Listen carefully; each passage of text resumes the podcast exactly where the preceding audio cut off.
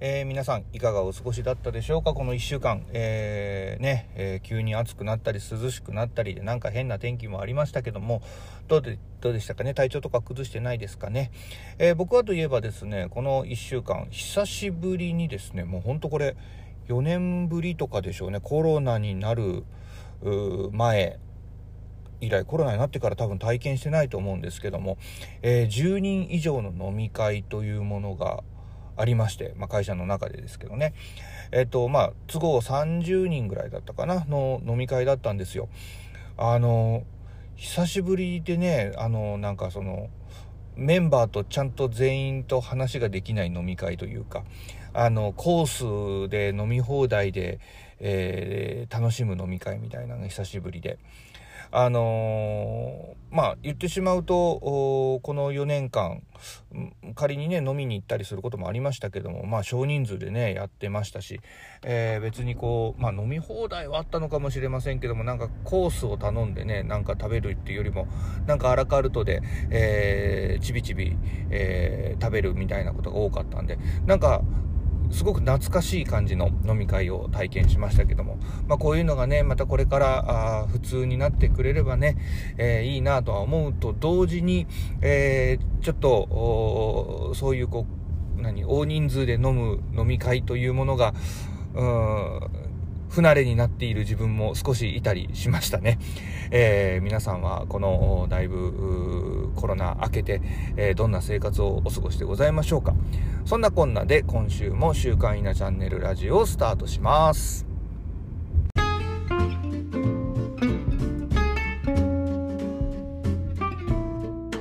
はい、どうも稲本でございます、えー、福岡でコミュニケーションや情報伝達に関わる仕事をしております。えー、今回はですね、えー、周りをちゃんと見ていますかというタイトルでね、えー、話をしてみようかなと思っております。最後までどうぞお付き合いください。えー、本題に入る前に毎度のお知らせになります。えー、僕はこのポッドキャストの他に、えー、毎日ノートの方で記事を投稿しております。えー、懲りもせず、え、4年目に突入しておりまして、え、最近は、まあ、人工知能の話であるとか、まあ、少しちょっとお休みが続いたことも、お休みというかね、あの休日が続いたこともあって、若干あのインプットが少なかったんで、無理やり、え、書いてる記事も、え、ちらほらございますけども、えー、毎日書いておりますので、よかったらね、覗いてみてください。えー、っと、このポッドキャストがね、あの、週刊稲チャンネルラジオにしているっていうのもありましたんで、えー、ちょっと前から、あのノートの方はですね、え日刊稲チャンネルノートというふうに、ちょっと名前を変えて、えまあ、運用というか、まあ、引き続き書いておりますんで、もし興味があれば、読んで、てみてください。そしてですね、ここ最近は、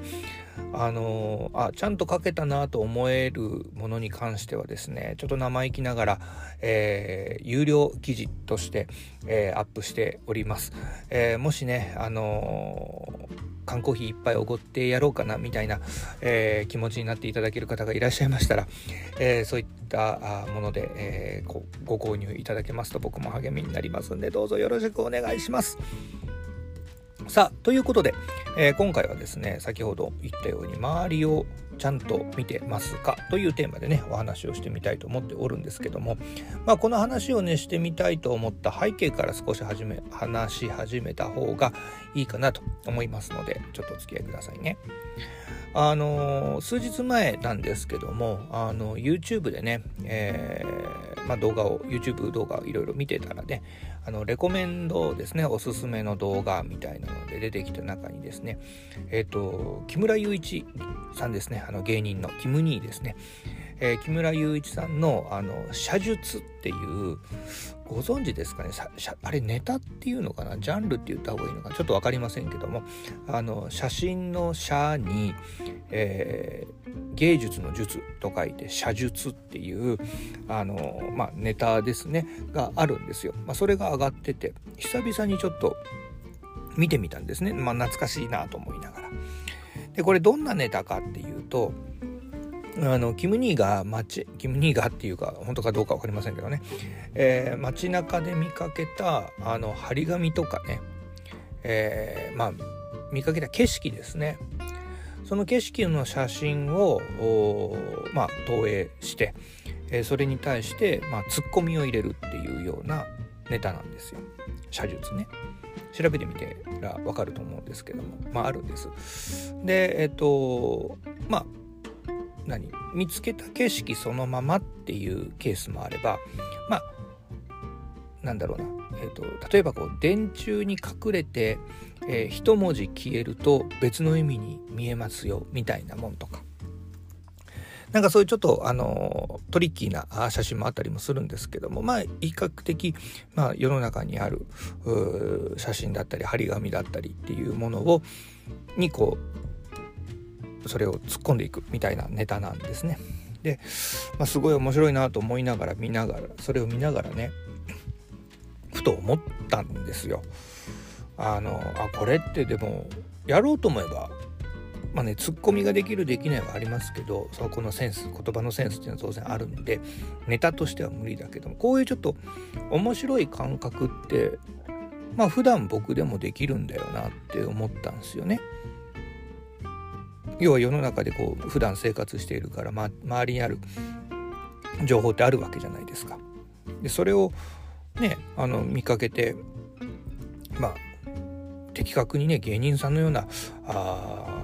爆笑が取れるようなツッコミができないにしてもなんかこうクスッと笑うような笑えるようなこう出来事が、ま、その暮らしの中には転がっているわけでさ、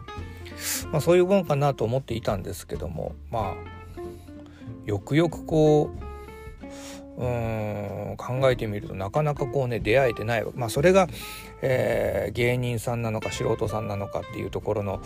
差なんだと思うわけなんですけども、まあ、そんなことを考えながらですね、えー、帰り電車の中に乗ってふと周りを見渡すとですねみんなスマホ見てるんですよね。それは多分僕も同じでした出たでだったわけなんですよねそれまでは。まあ、それがまあちょっとそういうのは気になったと。要はみんなこう手元の情報を見ているにもかかわらずうなんか周り見えてないよなかかわらずねその状態なんで周りが見えてないよねっていうのがすっごい分かっちゃったんですよね。ってことはですまあもちろんねそのスマートフォンで手元にこうなんだ集まってくる情報っていうのはあのそれはそれで、えーまあ、必要なもんだし、えー、ね悪かないというかね、あのー、楽しいもんではあるんですけども、まあ、それをこうついついこう周りを見ずに、えー、手元の情報ばかり見ることによってなんか周りの面白いものというか興味深いものもしかしたら役に立つものとかっていうものを見逃しているっていう可能性あるなっていうふうにちょっと思っちゃったんですよねその写術からですよ。まあ、そういったことをちょっと考えるとなんかねこう、うん、スマートフォンが手元に来て、えー、情報がね、えー、自分に合った情報が手元に集まってくるっていう状況がねここもう何年ぐらいですか、えー、もうもうすぐ 10, 10年とは言わないかもうちょっと経つのかな、うん、になるわけじゃないですか。けどそのせいそのおかげでというかその影響で、えー、周りの景色を周りの世間の風景とかというのを見逃しているものっていうのはもしかしたらあるのかなというふうに思ったんですね。あの以前こうこのポッドキャストでも話したことがあるかと思いますけどもあの僕がよく読んでいる書籍著者のねあの苫部知秀人さんっていうね認知科学者の苫部知秀人さんっていう方いらっしゃいますけどもその方が出している本だったり言われていることで、まあ、スコトーマ盲点っていう言葉がねあるわけなんですけども、まあ、盲点を自ら作っている可能性あるなというふうにちょっと思ってしまいました。うん、なのでまあね、あのー、少し自分の中で気をつけていきたいなと思っているのが今日のテーマであります、えー、周りをちゃんと見ていこうかなというふうに思っているところでございます。なんかねあのー、うんまあキム・ニーのネタの写術でしたけどもやってみたくなっちゃったんですよね。でやってみたくなってねこうやっぱ周りを見ていくとやっぱ気づくことっていくつか多いんですよね。あここってこんなこと書いてあったんだとかさ。うん、なんか注視するように、えー、なってくると、うん、気づきっていうものはやっぱ大きいなと思って、うん、なので、えー、手元ばっかりね、えー、見て見ずにですね、えーま、周りの景色だったり、えー、そこから見える何かだったりっていうものを、えー、ゲットしていきたいなというふうに思っております。もしね何か、うん、写術のようなものができたら、えー、僕のインスタの方にね上げてみて、えー、遊んでみようかななんて思ったりもしています。